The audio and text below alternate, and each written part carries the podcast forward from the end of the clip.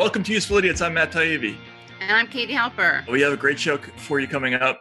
Uh, we're going to, again, just hide the identity of the guest until it's time yeah. to tell you who it is. But it's yeah. it's, it's it's a cool guest. It's a good it's one. Got, yeah. got, got a lot of great things to say. For those of you who didn't, didn't follow our Monday morning episode uh, where we review the Sunday news shows, we have a new hero on this show uh, yeah. who is a... Um, Uh, a television reporter, a former television reporter by the name of Charles Jaco, who's who's just really funny, and our uh, our intrepid producer Matt William uh, Wilson, Matt Williams, Matt Williams Sorry. is a baseball player. Our intrepid producer, not Matt Williams, but Matt Wilson. Yeah, Matt Williams intrepid... was a baseball player. Yeah, right. He's also my imaginary friend. Produ- he's Matt's imaginary friend producer. Right, right. Not that person, or the right. actual person, Matt Will, Will, uh, Wilson. Did a uh, did a little compilation for us of uh, the greatest hits of Charles Jaco. We just wanted to take a quick look to, re- to in- introduce. It's our Jaco of the week. Jaco of the week. This is just this is real quick. This this is our new hero we've discovered. This is a, a cool clip of a, a very offended, triggered Tea Party member asking Charles Jaco about, speaking of members, about uh, whether or not he knows what tea bagging means. Hey, Mister Jaco, why do you constantly use the sexually derisive term teabagger? Oh, I didn't know it was. You didn't know it was, really? I didn't know it was. Seriously, no, nobody can you, nobody can you, ever can you, told you what no, the... No, can you, you, never, can you Can you tell me what it is? I, if no, you'd like me to, I sure, would. Sure. See, it's a... If you want to go to Wikipedia, you got a Blackberry, you never Wikipedia teabagger, ever. No, no, no. Can you tell me what it is? And you don't know the... And, and can you tell me what your interest is? My interest is yes. that you constantly use it as a way to derive teabaggers, you know, as what you call teabaggers. Oh, all right. Why, why do you do that? You, you, you, you're seriously going to look me in the face and tell me you did not know the negative connotation of teabagger? That's right. That's right. That's right. I told you he was a smoker. Wow. Yeah. Never heard it from Keith Olbermann or... No. Rachel no, Maddow. No, but, but I'll tell you what, uh, since you seem to be uh, well-versed in it, can you tell me what it is? I'm not well-versed in the no, practice, no, no, no, but you, I know you, it is. You seem to be well-versed in the practice. Can you tell me what it is? Because I have no, no idea what it is. Not in... I just know... Would you let I me just, finish? I just know that they represent radical extremists, but in terms of teabagging, uh, can you tell me what it is? Absolutely. I'd be more than happy to tell you what it is, okay? Uh, the negative sexual connotation to teabagging is... the practice of placing one's genitalia on another's face. Oh, that's vile. Yes, it is. How did now, you know something like that? Well, it's in Wikipedia, and it's a commonly used uh, how slang. Did you, how did you know something like that? It's commonly I mean, used I mean, slang. I, I can't believe somebody so young and fresh-faced would know something so absolutely repulsive. That's it is real. repulsive. Well, that's you, creepy. Don't you think it's repulsive that you use the term all the time? And now that you know what the term means, are you willing I like to stop the using it? Yeah. Well, I'll tell you what. You I have to look air. it up because I'm not sure whoever you are that you're much of a reliable source for anything. But well, just go check I'll Wikipedia. I mean, it's it's pretty uh, common. Wikipedia. How do you spell that? I think you know. That's, that's, that's good. Funny. I mean, he's kind of graduated and, and you know he's just deadpan, yeah, right? Deadpan. I like that. Yeah. Yeah. I like I mean, that when it, you pretend not to know something. He, the guy was really weird, though. Who was that bothering him? I don't know. It's like a s- sort of like a uh, what's what's that uh, right wing gotcha organization? Oh yeah, Veritas. Veritas, Veritas, right? Yeah. yeah uh, it's like it's like Veritas Light. Seems like Veritas Light. Yeah, Verit. But yeah, yeah, Ver. No, it uh, there, there's there's there's kind of a wacky, playful side of him, you know, with that with that uh, cut we showed the other day of him saying "Je suis un journaliste américain," yeah. like that. That's very that's funny, very good. Yeah. So yeah, How, who uh, who came up with even using like was that you who found? I know Wilson, you put the thing together, but Matt, was that you who like chose him as a to per, to focus on for the fashion? Yeah, because I was I was looking for for old school reporters who who do the hands on hips thing, right? Um, and I, I, I remembered him because he was he was like famous for the for the khaki on khaki look.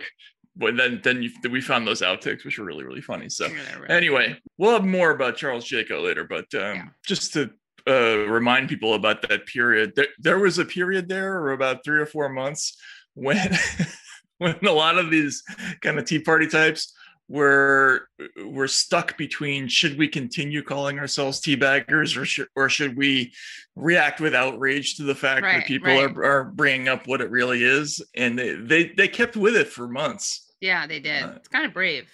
It was brave. I think it was a wrong move. You think it was you know? the wrong move? Yeah. I mean, yeah. If they had owned it, if they had the balls, if only they had the balls to stand by it in a in a by and saying it.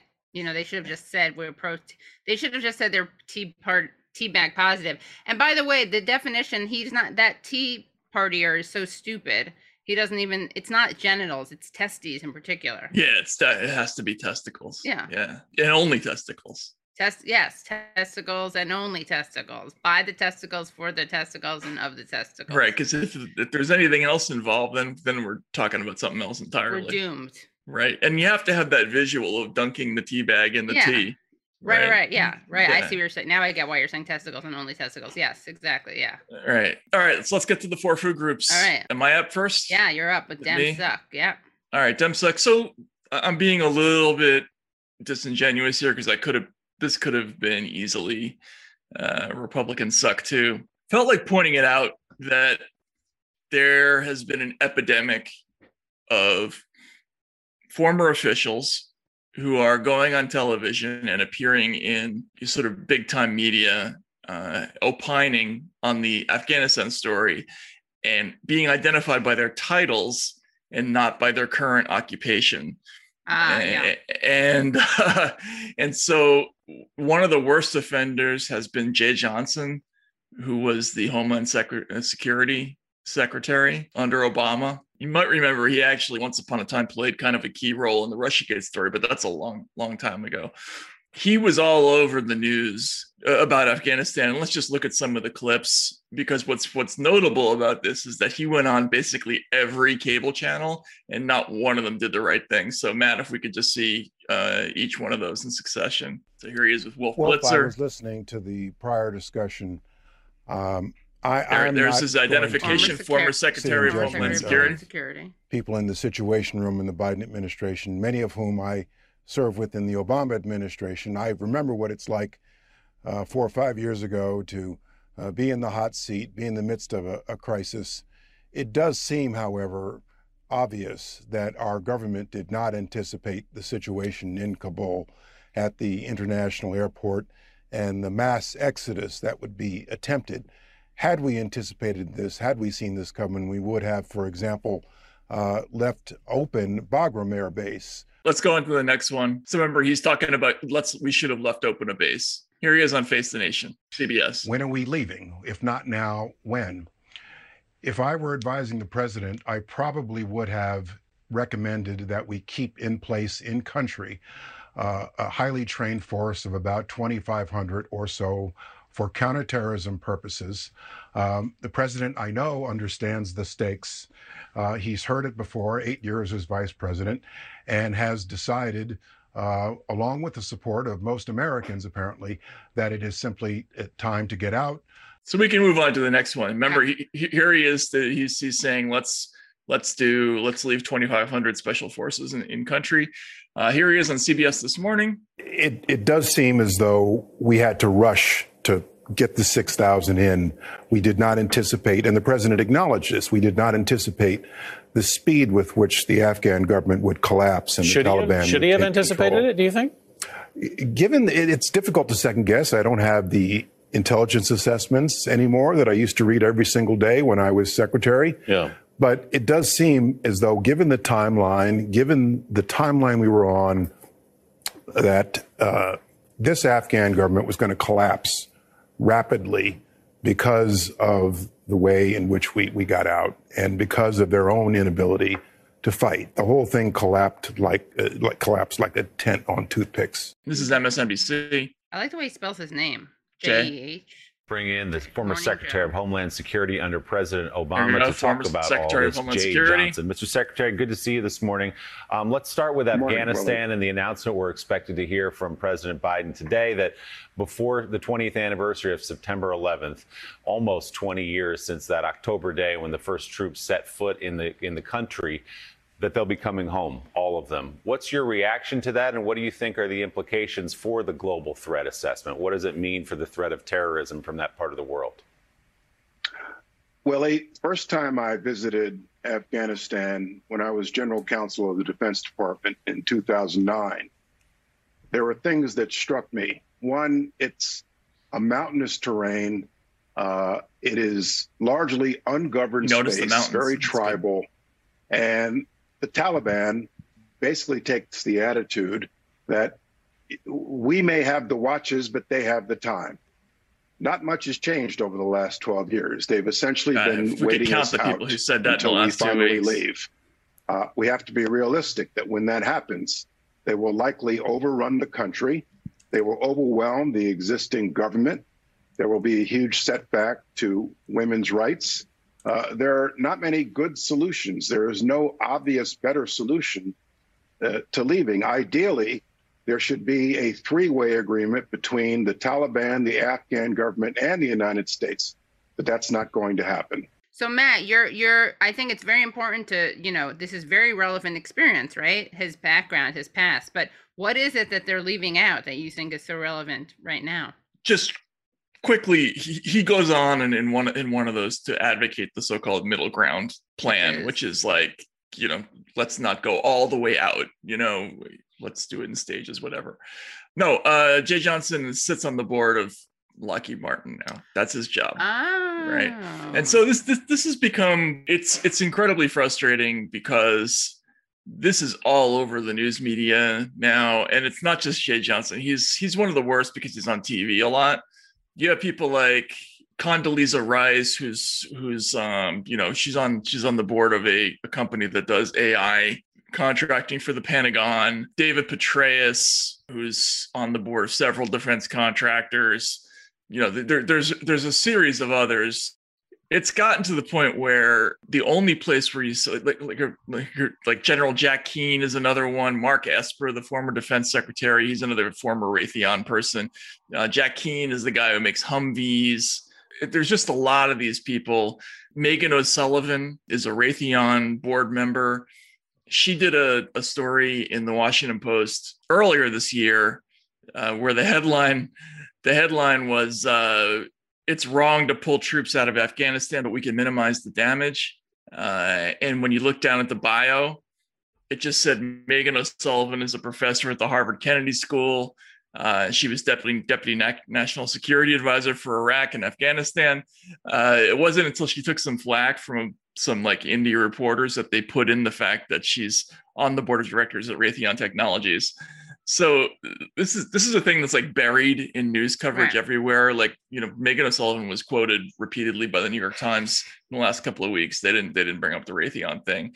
It's just something to to to watch for, because a lot of these people, they're not all Democrats, but there's there's a lot of these people who are kind of in the news lately, and and they're hiding what they're what right. their real, uh, you know, affiliations are. Yeah, it's really disgusting. I mean, it's a joke. It's just such a uh, lack of transparency. You know, it's something that I think Democrats like to pretend Republicans do when it's obviously incredibly bipartisan. So so it's an open question. Like, does the does the Washington Post, when they do stuff like this, because they've, they've gotten in trouble for a couple of these things uh, in recent years. Do they know? You know, when, when they're yeah, doing, they when they're to, doing, don't they? yeah, I think, I think Are they you idiot? have to. It's dumb or disingenuous. That's, it comes down to D and D, D or D. Yeah. I, I think you have to know. They I mean, have to know. If you don't know that somebody has moved on to a seven figure salary at, you know, a defense contractor, and that that's now what their job is. Cause you know, if you, if you look at the financial newspapers, even the financial newspapers are never so shameless as to say like, oh, this person who's pumping up a stock, you know, doesn't work for a hedge fund right. that's invested in that stock. You know what I mean? Like, they would never do that, but you do get no. that in this kind of stuff, which is, um, which is kind of amazing. So thought there's I'd another conflict of interest, by the way. So what's that? Not only is he, so he rejoined after leaving office, he rejoined because he worked for uh, Obama and Trump. He was chosen as the designated survivor and would have become the next president if a disaster attack had occurred. What's that? Designated survivor? Is there is there like a new chain like a of command? That is so weird. I don't know what that is. But after leaving office in January twenty seventeen, he re- rejoined his, the law firm, Paul Weiss. Paul Weiss, yeah. He was yeah, a Paul big... Weiss. Mm-hmm. Oh, that's Paul Weiss. I didn't realize there were all those other names. Paul Weiss, Rifkin, Wharton, and Garrison. He's also the board of uh, a member of the boards of directors of Lockheed Martin, U S. Steel, the Council of Foreign Relations, uh, the Center for New American Security, W B G O, and a trustee of uh, Columbia University, but also he's on the board of the National September eleventh Memorial and Museum. And do you know when his birthday is? September eleventh. Yeah. Very nice. So that's nice. Another thing that we have to make sure that we expose. I mean, what, is there anything that's more disgusting than somebody who is who sits in the spot for doling out billions of contracting dollars and then immediately goes and feeds the, at the trough of those same companies? Yeah. Like, there's, yes, there's one thing that's more disgusting, which is doing that without it having it revealed. Right. When you are a uh, media expert. Exactly. Exactly. So disgusting. It we is. We gotta gross. do it. How come? It's on us. We need to have like. How can we make it? We need to come up with songs or mnemonic devices so everyone knows that these people work or are on the boards of these these places.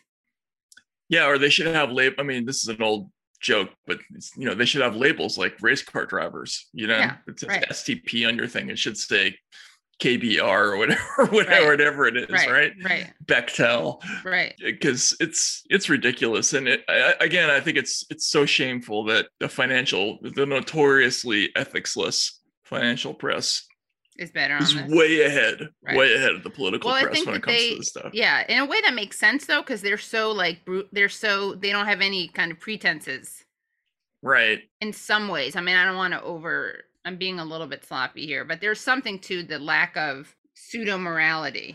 It's frustrating because we they they first started. If you remember an outlet that you write for, Fair, they made a ton of noise about this way back in two thousand, two thousand one, two thousand two, two thousand three, in the run-up to both Afghanistan and Iraq. They were constantly pointing out that like affiliations of cable guests were often not disclosed, right? And so the, the you know the conventional press has had plenty of time to oh of course right you know, to respond to correct oh no to, yeah, to correct yeah. this issue, and they yeah. never do.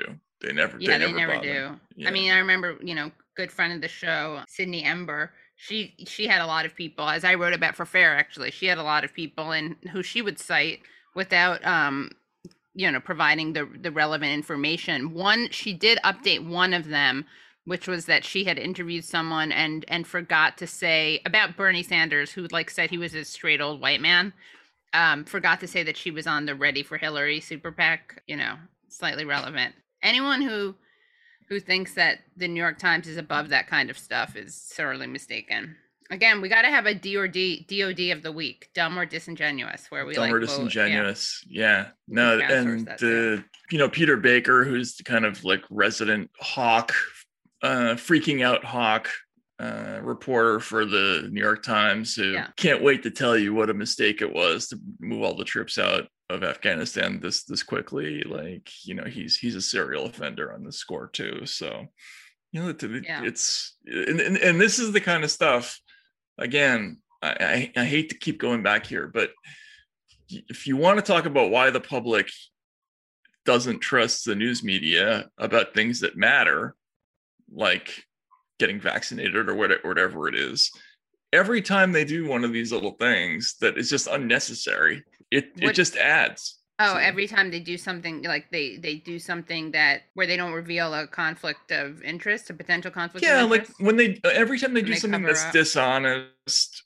or right. looks like it's shilling for yeah. you know the government or whatever right. it is. You know, we saw we saw what happened with the drone bomb story, which was so classic because this has been going on uh, over and over again, you know, for the last twenty years. The Defense Department put out this very uh, sneakily worded statement afterwards where it said something like, we're not aware of any civilian casualties. That immediately became, you know, no civilian, no, no civilian right. casualties were reported in, in the press.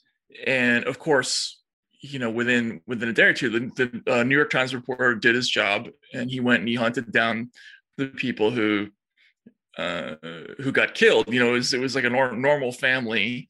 That, that you know, there was a guy who was driving up to his house in his Toyota Corolla, and and his kids ran out to come see him, and the Corolla gets blown up by a Hellfire missile or whatever it is, and everybody dies. And you know, that that's the story. But of course, we run we run with the you know the the bullshit D O D version first.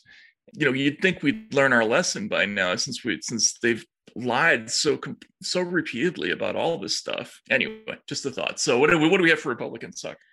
So yeah, Republican suck. We got. Uh, I couldn't. I you know, it's like choosing between your children. Uh, it's hard to have favorites. So I had two favorites. That didn't really work, that metaphor. Anyway, uh, two stories get coming out from guess what state? If it's bad Republican news, I Texas, feel like Texas, Florida. Texas, you got it. Mm-hmm. Yeah, Texas. Okay, so there are two stories about coming out of Texas. One, do you want to go with the abortion one first, or do you want to go with the voting one first? Which one do you want to start with? Let's go for abortion. All right, let's go for abortion, because they're certainly not. So, Texas enacts near total ban on abortions, the most draconian anti-choice law in the country. I'm reading at Democracy Now. In Texas, a near total ban on abortions went into effect today at midnight after the U S Supreme Court failed to rule on an emergency petition filed by abortion providers seeking to block the measure. So this law bars abortions just six weeks into a pregnancy. And that, by the way, is before people will sometimes know that they're pregnant. No exceptions for rape or incest. And this is like this probably one of the worst parts of it. Anyone in Texas can sue patients, medical workers, or even a patient's family or friends who, quote unquote, aid and abet an abortion. Um, and yeah, uh, which again, it's not a crime. So it's kind of weird, because how can you aid and abet something that's not a crime? But I guess it is now. And uh, until now, no other six-week abortion ban has been allowed to go into effect. Yeah, it's really awful. I don't know what's going to happen next. I think that they're they're going to, uh, people say reproductive justice advocates have vowed to keep fighting. Is, isn't that unconstitutional? Like I, I would I would think that there would be a legal challenge that would be instantaneous. Yeah, there must, that. Right? Because it affect. I mean, it's basically undoing Roe v. Wade. Yeah, no, it's it's an end run around it for sure. Yeah. All right. So what's the, what's the other one? Okay, so then we also have in the same lovely state. Um, we have Texas, um, the Republican-controlled Texas legislature passes bill overhauling the state's elections. And here's some of the, the things that it does. It's it's really great. Uh, one of like the, the most draconian things happens. It aims at Harris County in particular, which is like a growing Democratic hub, uh, and it includes Houston. And here's some of the things that uh, it forbids. Ready? Balloting mm-hmm. methods that the county introduced Uh, last year to make voting easier during the pandemic, including drive-through polling places and twenty-four hour voting, as well as temporary voting locations. It bars election officials from sending voters unsolicited absentee ballot applications and from promoting the use of vote by mail. And apparently, I'm reading at the Times, it greatly empowers partisan poll watchers, creates new criminal and civil penalties for poll workers, and erects new barriers for those looking to help voters who need assistance, such as with translations. Uh, and it requires large Texas counties where Democrats perform better to provide live streaming video at ballot counting locations. Wow. So, I mean, I don't know what's going to be easier to do moving forward, have an abortion or vote. But I suggest that while you can, do both. While you're waiting online, ha- try to get an abortion. While you're yeah, waiting, waiting I, to vote. I wonder how often, I mean, that's probably not something that people do to get simultaneously a whole lot. No, but, you know, necessity is the mother of invention, so. That's true. That's true. That's absolutely right. Yeah, those are, those are pretty bad. Or at least do them back to back. Right. While you still can. Although, I guess you can't already. Yeah. Well, you really want to act fast, fam. Act fast. Yeah, definitely. Five weeks. Five, yeah. Don't even wait till the fifth. Try to do it on the fourth. I mean, I'm being somewhat facetious because obviously people may not even know. But yeah. Eventually, you're I only going to have to, you're only going to be able to vote in your first trimester or something like that. First trimester, if only. Right. That would make it easier. They might as well link those two things, the right to vote and the right to abort. Right. You don't want to have to keep track of those two dates. It gets confusing. It does get confusing, yeah. So. Yeah. Well, that's that's definitely. Abort early and often and vote early and often. What's your take on, I don't know, I guess we talked about this a little bit on on Monday, but the Republicans have been kind of schizoid on the whole Afghanistan thing. Like they can't, they can't seem to decide whether they're they want to take credit for the withdrawal or the, whether they want right. to whether they want to go like back a baby in. Baby with the bathwater. Yeah. Birth analogy. That's right. Through through. Yeah. Let's not even go there to the no, jokes that are there. possible in that one, right? So yeah, yeah. But it's really terrible. In case yeah, my start my being glib about it confuses anyone. That's really bad, and I hate Abbott. He's not good. He's not good. I think he and Ron DeSantis should be on a desert island together. Hmm. With I, a bunch I hate. To, I have to say, I, I hate kids. DeSantis a little less. Yeah, maybe. He has that shit-eating grin, Abbott. It it is it, it's yeah, just this is terrible. It's not that I like him. I just think yeah. that some some of the press about him has been a little a well, little bit. What is he doing now? They're like punishing schools that have mask mandates. Yeah, no, that's fucked up. Well, see, yeah. and and this this is an issue that's starting to drive me nuts because because it, it gets to the schizophrenia of frankly both parties about the exercise of government authority. Like, so the people who are states' rights people, you know, theoretically they're federalists, right? And they they loathe federal executive power. They're they're really really not into uh, the idea of, you know, the kind of the the libs in Washington telling them what to do, blah blah right. blah. And then all of a sudden, when a, when there's a a state level executive who issues a decree that's kind of, dic- you know, dictatorial, and counties or towns want regional control, suddenly they're against that because they're, they're not, they're not in favor of that kind of federalist model. Right? right. I mean, that's not really federalism, but it's, you know, it's the same kind of idea. Like the, you know, we, we want more localized democracy when it's at the state level, but we want less of it when we when we have a governor uh, who's who's issuing these decrees. And frankly, there's flip-flopping that goes on with the Democrats on that kind of thinking too.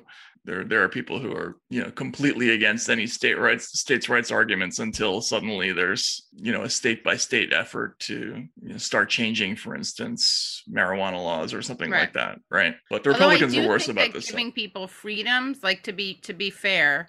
Giving people freedom state to state is different. I feel like there's some consistency when you're doing state by state healthcare, because it's like they want it to be federal, but it can't be. So it's still not their their choice. It's not their like uh, lawmaking of choice. You know, I'm not someone who usually really goes out of my way to defend Democrats as consistent. I do think in this case, though, that there's more hypocrisy on the other side. There is, but there's some, yeah. there is, there, there is definitely some on the other side. Like yeah. I've always been kind of in favor of, like when it comes to drug laws, for instance, that states should have, that should be a state by state thing.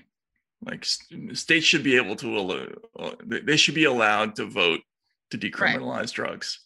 Uh, right. And if you, if you are going to allow that, then it's pretty hard to argue that some other things that Republicans want, you know, as as states' rights issues. But in Should. this case, it's like there's a federal right, like abortion is protected federally. It's like chipping away at rights versus creating more rights. There's something different directionally. Yeah, I'm not so sure.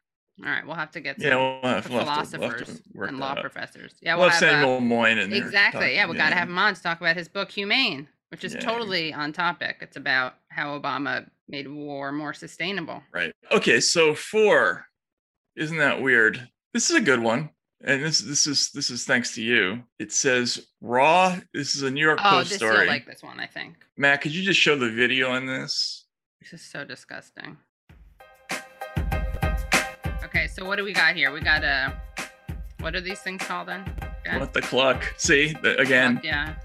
The, the, what are these things called? The I can't remember what these things are called. Baggage carousel. We got a baggage mm. carousel.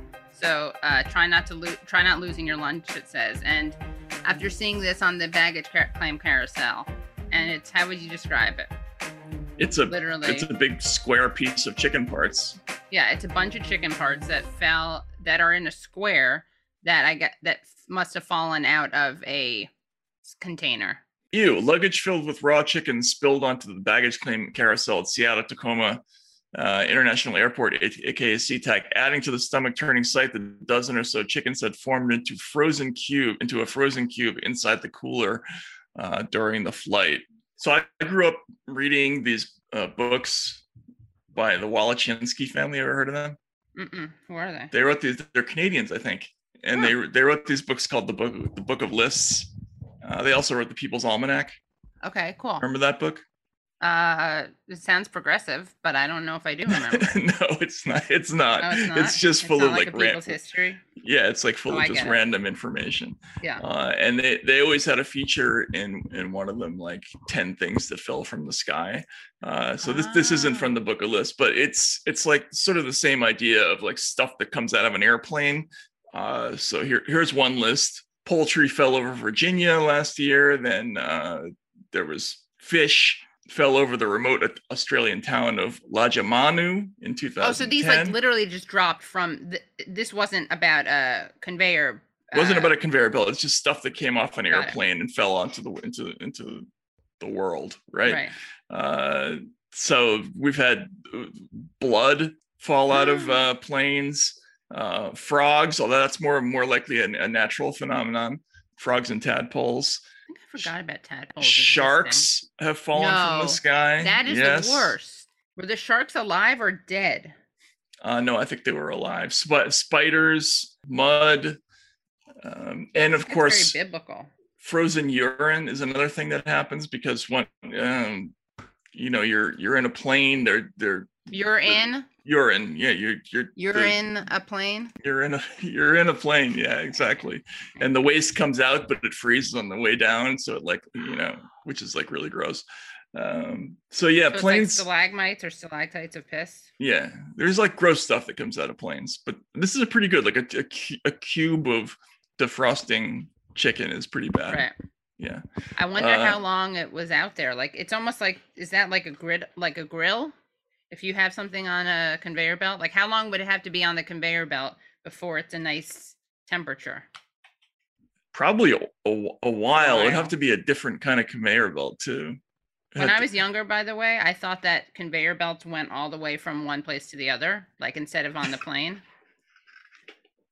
So I thought like if you flew from, you know, to Hawaii, the conveyor belt went all the way to Hawaii. You really thought that? Yeah. Wow. I'm really not that good at stuff like that. I mean, I was a little kid. Right. I also thought it t- took a really long time to develop camera footage because my parents would take forever to remember to bring it in and pick mm. it up. So I thought it was like a multi-year process. Wow. Wow. And for kids watching the show, that's when there used to actually be film and you get it developed. Yeah, they don't know what that is. Yeah, they don't know what that is. Yeah. yeah. All right. So what do we have for Isn't That Terrible? Okay. So for Isn't That Terrible and, you know, it's, this is a hard one to talk about. I think, honestly, I shouldn't even set it up. I think we should just go to the to the video. R C M P have released a new photo of a man who took an anti-mask protest a step too far. He was refused service at the Dairy Queen in Port Alberni and so began urinating on the front counter of the restaurant. C T V's Gord Kurbis has the latest on the incident that has made headlines around the world. It's the anti-mask statement that is focusing an unfortunate spotlight on the city of Port Alberni. Not much you can do about stupidity. Because I've worked a lot of retail jobs, so it's like I've seen a lot of stupid, crazy stuff that people do. A man who entered this Dairy Queen on Saturday night was refused service because he wouldn't wear a mask. He took out his frustrations and began urinating on the counter. What? Oh my God. No, I didn't hear about that. I don't think it's that difficult to wear a mask.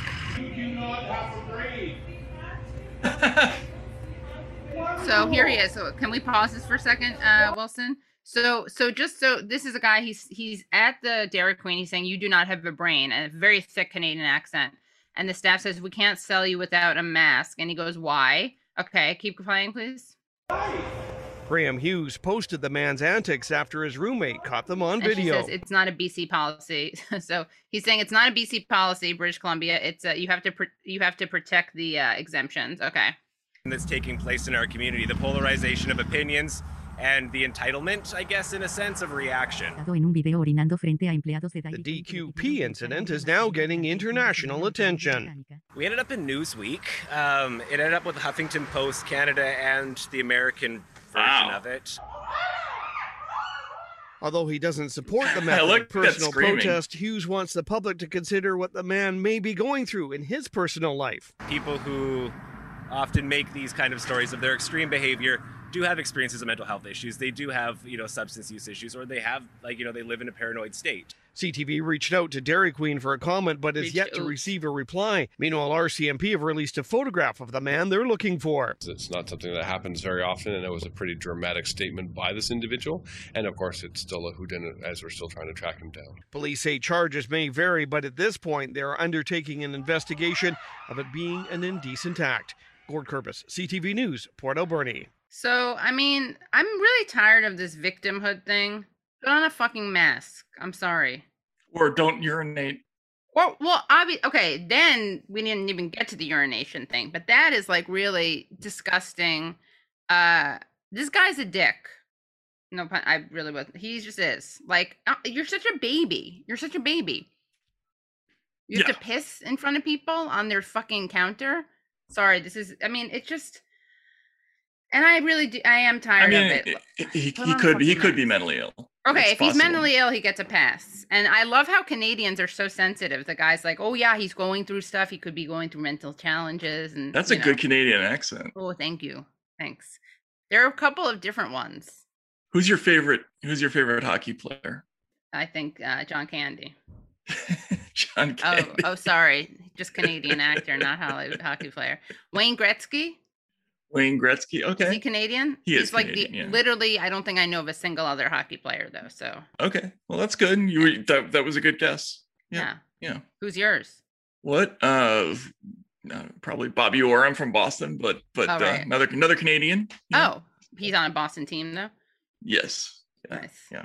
So I thought uh, you. I definitely thought you were going to ask me, and I feel like I can't believe you didn't. Like how much money I would need to eat that chicken. By the way, sorry, I'm going back to the. Isn't that oh weird? Yeah. How much money would you need to eat that chicken? I don't know, but now I want to know how much money would you need to eat? I guess it actually doesn't matter at all. If, if there's a barrier, a Dairy Queen, if like a Frosty that the man had urinated near. How much would I need to eat at that at that Dairy Queen? Mm-hmm. Actually, I'm not going to lie. I would just pay normal for it. I would just pay for it. Yeah, exactly. I think I would too. Yeah. There's a, you know, I mean, it would be different if there was like an opening. Right. There wasn't that divider. Right. Yeah, exactly. Exactly. But that's like an, that's like a combo of exposing yourself, vandalism, mask stuff. What's his exemption also? I don't know. He's vaccinated. I don't know. I mean, I get it. Masks are really unpleasant to wear, but I definitely wear them. I wear them too. I mean, and and especially now with, with the numbers going back up, I'm kind of basically going to go go back into lockdown soon. But the, the there there is something about like the edge that people are starting to bring to these disagreements. That's right. That's gotten a little weird. Like people are yeah. hyper emotional about. Yeah, these are Canadians we're talking about. Right. Yeah, that's how. Exactly. I mean, we're talking about like B C. This is like B, British Columbia Canadians. Not yeah. even like not Quebecois who are always crazy. Yeah, you can like uh, you can like go to a table full of Canadians and just start whacking them with cattle prods, and they'll they'll they'll apologize to you. Yeah, exactly. That's right? How far we've come. Yeah, and now even they're acting like getting belligerent. Getting belligerent, yeah. We have to keep Canadians the way they were. We have to keep them out of this country. Well, that's true. I thought you were going to say, except for Aaron Mate. Except for Aaron. Well, no, I. I David Frum, I want to throw him back out there. There's been a lot of really good Canadian comedians who've come down here. I That's think true. You know, we'll let them stay. So, yeah. Who are the top five Canadians we want to get send back? David Frum. David David Frum is a good one. All the ones that I'm thinking are are, are ones that I like. I know. Maybe this is. Maybe we're more pro. I mean, I've I've I. I'm pretty think, pro Canada. I think I'm pro Canada. Oh, my thing with Canada is that they don't get enough credit for being racist. Right. You mentioned that. It bothers me. They're terrible. Just because you're not the United States doesn't mean don't get a big head, Canada. No, if, if Canadians are turning are turning like turning bad like zombies, and twenty-eight days later, like that's that means the disease yeah. has progressed too far. Plus, they have healthcare, so that guy should really be taken care of. probably there's places to pee in Canada too that, you know, aren't counters of fast food places. Right. And if you're going to do that, at least be masked. Have yes. one thing out, expose one part at a time. Have the decency. I mean, you don't have the decency. I didn't even think of that pun, but yeah. Yes, I'll co-sign that too. Okay, that was the four food groups. We have a uh, a really interesting guest, Kate. Katie, do you want to tell our listeners? Really excited to be talking to uh, Spencer Ackerman. Spencer Ackerman, uh, he's the author of a new book called Reign of Terror, How the nine eleven Era Destabilized America and Produced Trump. He also has a really cool uh, Substack called forever wars dot substack dot com.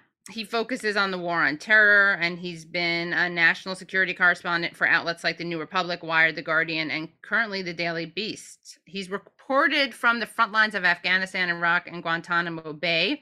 He shared in the two thousand fourteen Pulitzer Prize for Public Service Journalism for Edward Snowden's N S A leaks to The Guardian, a series of stories that also yielded him other awards, including the Scripps Howard Foundation's Uh, twenty fourteen Roy W. Howard Award for Public Service Reporting and the two thousand thirteen I R E Medal for Investigative Reporting. Um, Ackerman's Wired series on Islamophobic counterterrorism training at the F B I won the twenty twelve Online National Magazine Award for reporting.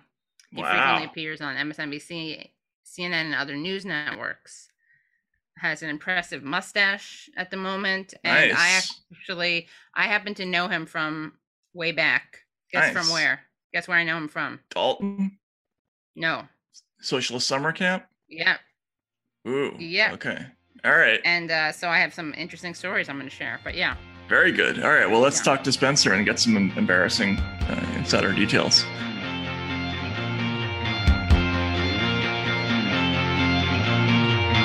So Spencer, welcome to the show. Can you tell people what the thesis, for those who haven't read it, what the thesis of your book is?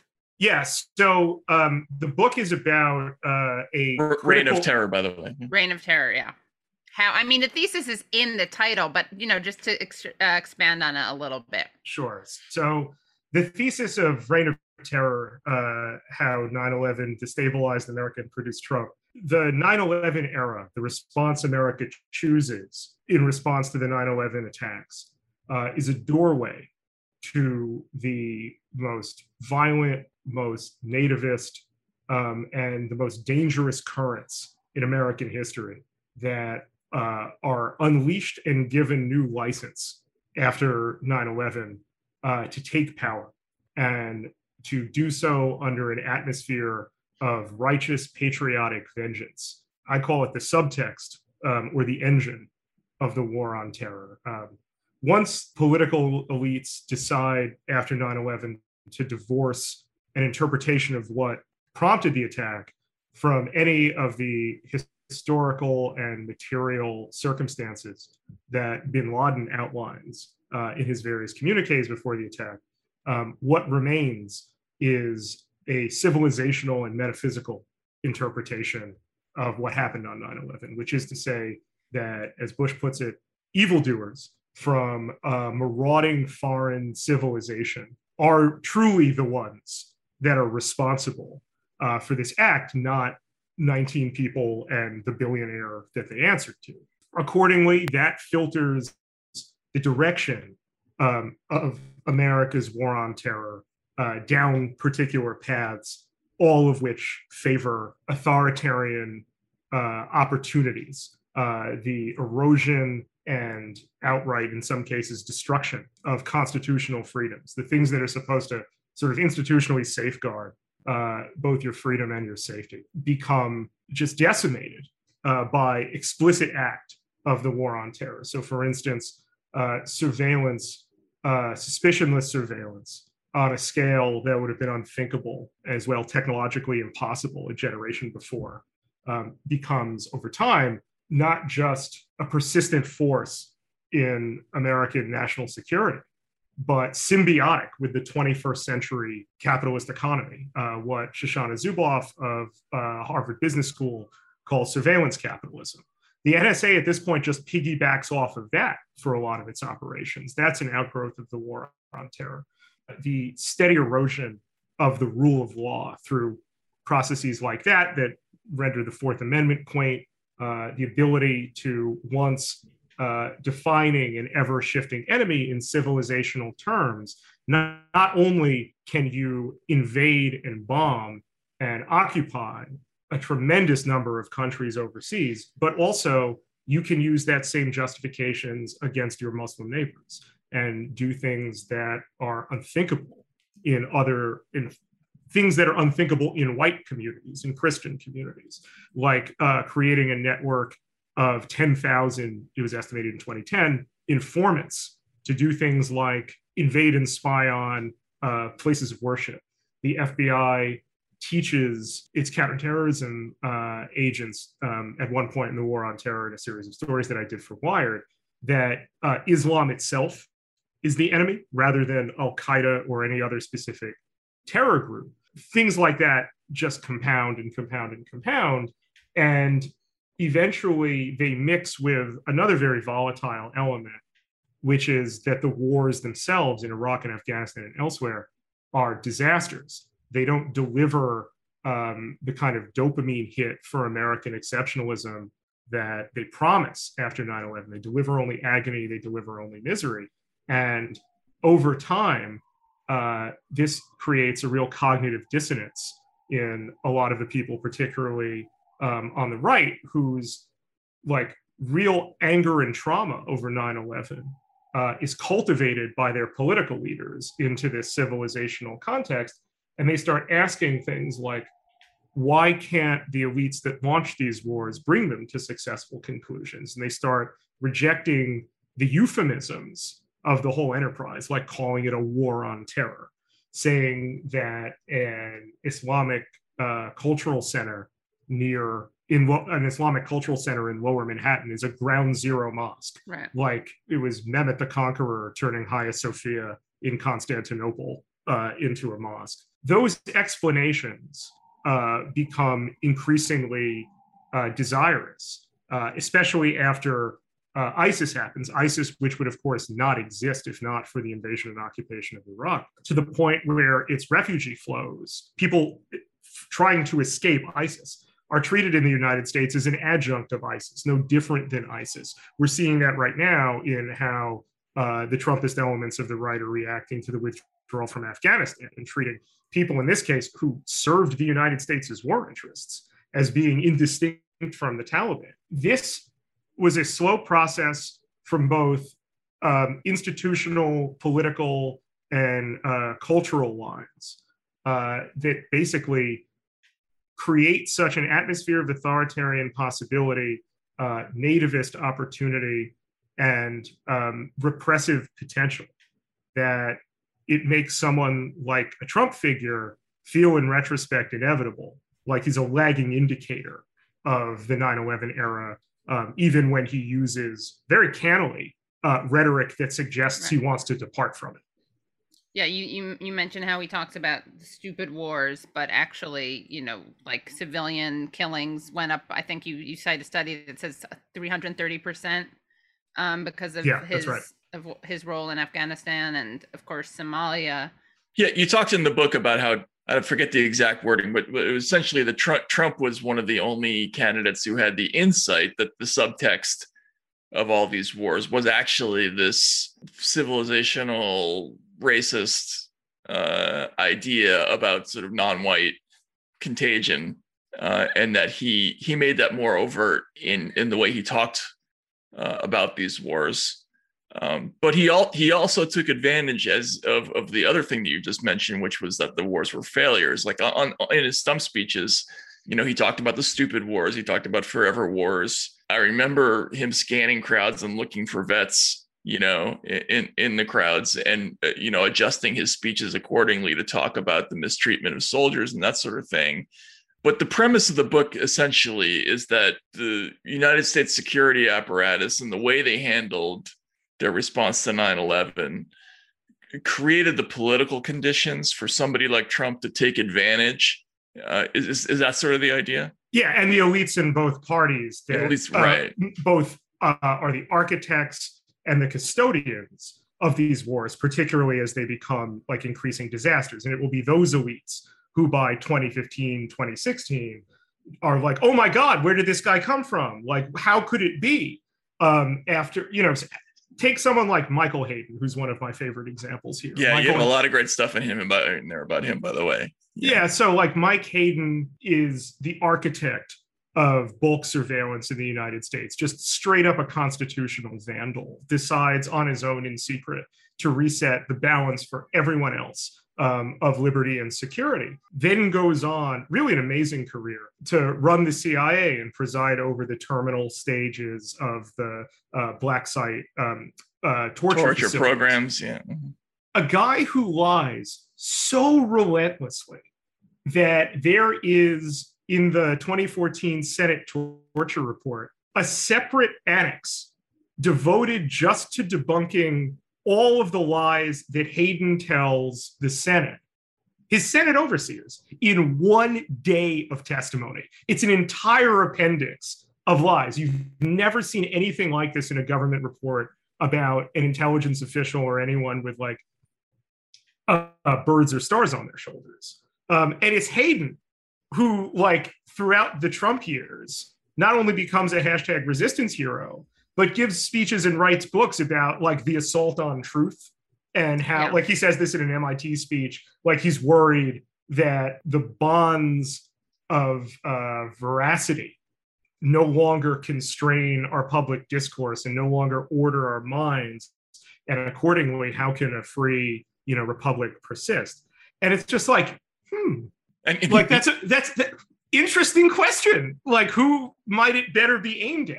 So you get these circumstances where uh, the people who are most against Trump are the people who have ceded the ground for him and kind of want to return to like the status quo ante, like two steps back uh, from Trump, not recognizing that they are generating like more and more Trumps, and that like just as a like a matter of political faction, like, you're the guy the bear is going to eat first because you're closest. And I think, like, that's the story a lot of the contemporary Republican Party. How big of a political mistake do you think it was to, I mean, look, Michael Hayden's a, he's a paid analyst on C N N, as, a, you know, as a, are half of the people profiled in, in your book as, as being the most catastrophic decision makers throughout this time period. We saw the whole bunch of them revived in the last couple of weeks, uh, people who had direct responsibility for a lot of the things that went wrong in Afghanistan, and yet they're still upheld as, as trusted, revered authorities by the kind of Washington press consensus. Doesn't that only help a Trump, you know, that, that, that he can point and say, you know, look at those people, like they, uh, you know, the, these are the elites who've been lying to you, and they, and, and, And they're still on T V and doing all that stuff. Yeah, we saw it happen the first time that Trump ran for president. He, he like the people who were most fervently against Trump had, without recognizing it, maneuvered themselves into like such a disadvantageous position by virtue of what they had done over the previous fifteen years that Trump can always point to that and say that you never need to listen to these people again, because they have walked you into a disaster that only I can fix, that only through the application of unapologetic civilizational violence uh, can we redeem something um, from, from, from this nightmare. And like, we'll occasionally use, you know, like he used to talk about like twenty-two daily veteran suicides as a way of wrapping himself um, in the flag and uh, trying to, you know, maneuver war on terror politics um, in a direction where he could more successfully wield them than a lot of his um, political opposition. And also remember that like his most important security validator is uh, Michael Flynn, who more than nearly anyone on earth can personally say that he waged the war on terror like at its most like grim and violent. You know, Flynn takes away from that service two really like central points that fit perfectly inside the both Trumpist narrative and the coalition that they're that they're building and the agenda that it's going to serve, which is that first, the enemy is Islam. And second, the enemy is also the people within the security state that don't allow me to say and act like the enemy is Islam. The people who would restrain me in my uh, violent and carceral action on the basis of some pathetic, decadent fantasy that you can have a more antiseptic war, um, a war that like now needs to respect the people that it in fact is aimed against.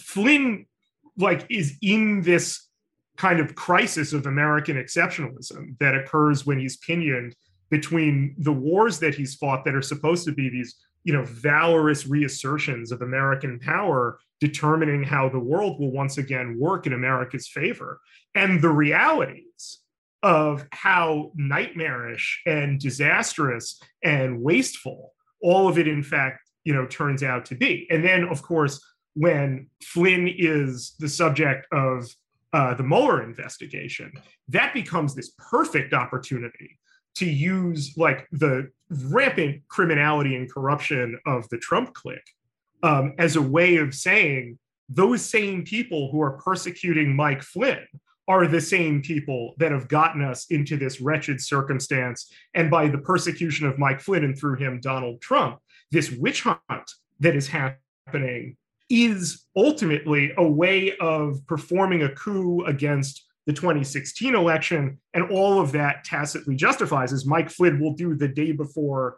the Capitol insurrection, trying to launch a coup to overturn the twenty twenty election. And I would just suggest, as I do, um, as is kind of a theme of the book, that the longer this war on terror circumstance goes on, the more and more it's going to be indistinguishable from domestic American politics, and the more the tools of the war on terror are going to be used against Americans, whether it was what we saw in the summer of twenty twenty, where the Department of Homeland Security is putting uh, protesters in Portland into unmarked vans, uh, launching surveillance by drone over fifteen cities, using the Joint Terrorism Task Forces against uh, anti-fascist protesters, and so on. And now, after January sixth, where the Biden administration and Democrats in Congress aren't really interested in challenging the political figures that called and spread uh, the lie about the twenty twenty election being stolen and prompted and directed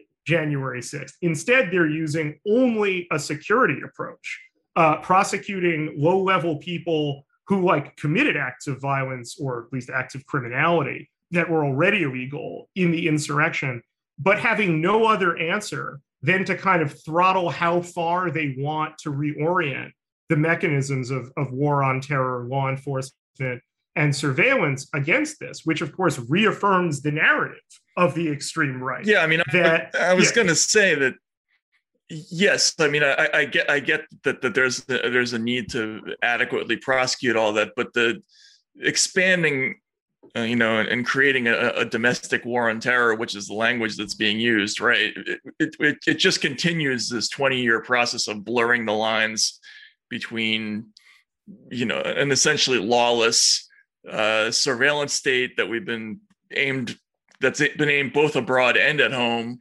and you know the the the kind of undeclared wars that we've we've been uh, you know conducting all around the all around the globe. To conservatives, what it, what it looks like is we're we're just we're just doing this at home now. We're going to have warrantless surveillance of everybody, and obviously there's a real threat there, but they do have a little bit of a point, don't they? That that that we're treating this almost like, you know, a domestic version of the war on terror, aren't we? No, that's what I'm saying. That yeah. Now that the Biden administration like views as both normal and responsible to filter the res- his response to January sixth along uh, law enforcement, intelligence, you know, general security line, we should have realized, we should have learned like a central lesson of the war on terror, which is that securitizing responses to political challenges is a disaster foretold, and it only makes people less safe and less free and more vengeful. And add to that tinderbox the fact that the tools of the war on terror are not getting are not getting broken. Trump certainly didn't break any of them. He wanted to wield them. Biden isn't breaking any of them right now, despite pulling out from Afghanistan, which I believe is obviously the right thing to do. And so once this dynamic entrenches itself further, war on terror responses to your domestic political opponents will become more and more normalized, and consider what that might mean. First, like we know from one of the, re- this is one of the reasons like I, I start my book in Oklahoma City and not with nine eleven, like the, the actual track record of the law enforcement and intelligence agencies prosecuting, you know, white terror is very, very bad. Um, more typically, they use the mechanisms and the powers allowed uh, to them, supposedly for purposes like that, against left-wingers and non-white people. We should expect to see that because we already saw that in the summer of twenty twenty. But beyond that, thanks to the Obama administration, a future right-wing presidency, or even the Biden administration currently, who knows, but has opinions of the Justice Department's Office of Legal Counsel that say, if you consider someone, even an American citizen, deeply dangerous and like one of the law enforcement or intelligence agencies says it's too dangerous or impractical to apprehend them, you can just execute them without trial. That's what happened to someone named Anwar al-Awlaki. Yeah. Um, and ultimately Samir Khan and Alaki's um, son, Abdul Rahman, who was only sixteen years old. That is, I think, like a really serious Chekhov's gun. Like, we should not think that as long as these mechanisms and quasi-legal but truly illegal, uh, nevertheless institutionalized rationales and an apparatus of justification for this persist, that that's going to be the that's not going to be the last drone strike against an American citizen. And if that prospect frightens you, um, as I think it ought to, then that becomes an argument, even if all the other arguments fail. Um, the solidaristic arguments for why, you know, we have to stop a war that's now killed nine hundred thousand people, immiserated so many, uh, displaced at least twenty-two million people, looted eight trillion dollars, according to a study that came out by the Cost of War Project at Brown University the day we're recording this. Even if none of that is compelling to you, the prospect of a drone killing someone that you know, perhaps you ought to consider that as like an urgent argument for abolition of this entire enterprise. Yeah, I, I, I covered a couple of years ago a court case. It was a lawsuit by an American citizen named Bilal Abdul Karim, uh, who sued the United States government because he believed that he had been um, the target of a, a series of drone strikes. He was a cameraman he's a, uh, who has some jihadist leanings, but whatever, that's not the point. Dabbled. He, Yeah, he he sued, and the, the United States government in, in a courtroom was arguing that it had the right to, to use uh, lethal force without trial. And there were no other reporters in the courtroom. And I and I, I remember thinking to myself, this is a, this is kind of a big deal uh, for for the federal government to be openly saying that the, asserting that it has the right to do this. And you know, why does nobody care? Because I'm I, I imagine the public does care on some level, right? I mean, would if they knew. Or they would if they knew, and I, and I, or or or is that not true? Did they not care? I mean, that's that's an interesting. This was under Trump or Obama? Sorry, this was under Trump, but okay, but yeah. but the, the the act happened under Obama. But the, the point is, I think a lot of what you're talking about about these the tools of the war on terror. The, the, Over the course of the last fifteen to twenty years, there's been a lot of suspicion that's been generated on both the left and the right towards the government because they've they've done a lot of this sort of unilateral, extra legal things that people don't like and and and, and frighten people. And encased in an apparatus of lies to right. both justify it, claim that it's not as bad as it was, and hide the truth from the public about it. Um, beyond the apparatus of lies is an apparatus of secrecy, right. um, where most of the war on terror in its operational form still resides. We haven't remotely seen most of what the war on terror in fact is. This happens so overwhelmingly out of sight. And then on top of that is an atmosphere from uh, political, journalistic, and intellectual classes of justification, of normalization, of reckoning this as uh, the unfortunate costs that are still necessary in a dangerous world if you don't want another nine eleven to happen. You know, think about how rarely uh, the stories of the people who were on the receiving end of the war on terror have been told over the last fifteen, of the last twenty years. Think about how readily you've heard, and you know, are going to hear again in this wave of commemorative coverage for the twentieth anniversary that's about to happen, that America after nine eleven was united together. Yeah. I recently had occasion um, for some reporting that I'm going to be doing of my own, like, commemorative, you know, nine eleven retrospective for my Substack newsletter, Forever Wars, to look at accounts from children uh, near where I live in Brooklyn had at the time of the response to nine eleven, um, a time when many of their parents were getting cards slipped under their doors from F B I and I N S agents saying, call us, we need to talk, um, where they would tell community leaders how at school they would be called Osama, uh, they would be told to go back where they came from, uh, that they would get their ass kicked um, as vengeance for nine eleven, that they were going to get, and this is something that came up again and again, threatened um, with being informed on to immigration authorities or the N Y P D or the F B I or something like that. And a lot of them as well wrote in a section where they were in, like, asked, like, did you, what action did you take in response? They were like, I wouldn't tell my teacher, I wouldn't tell anyone around me except, like, my my parents, because of how afraid they were. Like, this, you know, it's, that was what the unity after nine eleven really concealed, who it was aimed against. And those are just, you know, some measures among many. And to hear the rest of the interview, please go to useful idiots dot substack dot com. That was great. It was great. Yeah. Those pictures weren't embarrassing.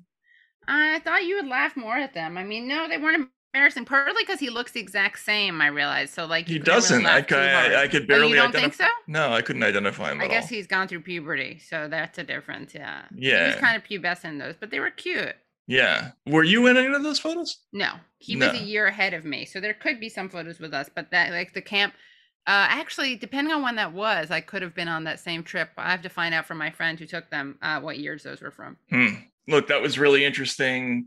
Yeah. Uh, you know, the, the book, the book's thesis is really interesting. I did, uh, like, I didn't agree with everything in it, yeah. but, but I think as a chronicle of all the stuff that's gone wrong during the, that time period, it's, it's incredibly valuable because, among other things, because most of the books written about the war on terror have been written from the other point of view. You know, we really haven't looked at the, at the war from the concept, from the, from the point of view of, this was a disaster from the start that could have been averted by by right. using yeah. employing some other policy that didn't in, involve just randomly striking out at somebody because we we were pissed. It really it's really great at and it walking us through all those bad decisions, all the bad political decisions, everything that happened during the the Obama years that kind of politically nudged us towards Trump. He's very laser focused on, you know, a, a question we just don't talk about a whole lot, which is, What is, what is the political and psychological subtext of this entire gigantic right. enterprise, which nobody ever, we, we don't talk about it. We're in yeah, war we all, yeah. all over the place. And everybody seems to think that it's all interconnected because they're all jihadists or something like that. But these are different groups. It's different situations. Some of them are not terrorist groups. Some of them are internal civil wars. We're just all over the place, having military operations that are are doing different things, and we never really think about what why that is. I mean, like, for if you remember the eighties, it was like a huge deal. We went to Grenada for, for two I, days. I felt so much safer, right? Like, they made a Clint Eastwood movie about that, and we, you know, today that wouldn't it, it, it would it would not make the news unless something remarkable happened, like a Kardashian landed there by mistake, you know. Right. Yeah, did you see Ian Mil? What's his name? Ian Milhouse, is that his name? Who tweeted, like, today, this is the first day of my life, America's not at war or something? No. People have to remember, we're still at war. We're still in a bunch of wars. Yeah, no, we're we're, we're all over the place. Anyway, it's a really interesting book. It's definitely yeah. worth reading. Thanks for listening. We'll we'll, we'll talk yeah, to you again next listening. week. Make sure you and subscribe, yeah. rate, review, all that stuff. And uh, we'll see you again on... Uh, Uh, on Monday. On Monday, Monday morning, and see you again next week. And yeah, make sure you get our our uh, if you if you are watching this, listening to this, make sure you do the Substack so you can see some embarrassing pictures of Spencer Ackerman. That's right. That's right. All right. All right. Take care. Thanks, now. Guys. Bye. Hello, thank you so much for listening to and watching Useful Idiots. For full episodes and extended interviews, please subscribe at useful idiots dot substack dot com. You can subscribe on YouTube at youtube dot com slash useful idiots for clips, live streams, and full episodes. Also, subscribe to us wherever you find your podcast. Follow us on Twitter at useful idiot pod and use the hashtag useful idiots pod. Join us Mondays at ten a m for the Useful Idiots Monday Morning Show, where we discuss the Sunday morning news shows so you don't have to watch them.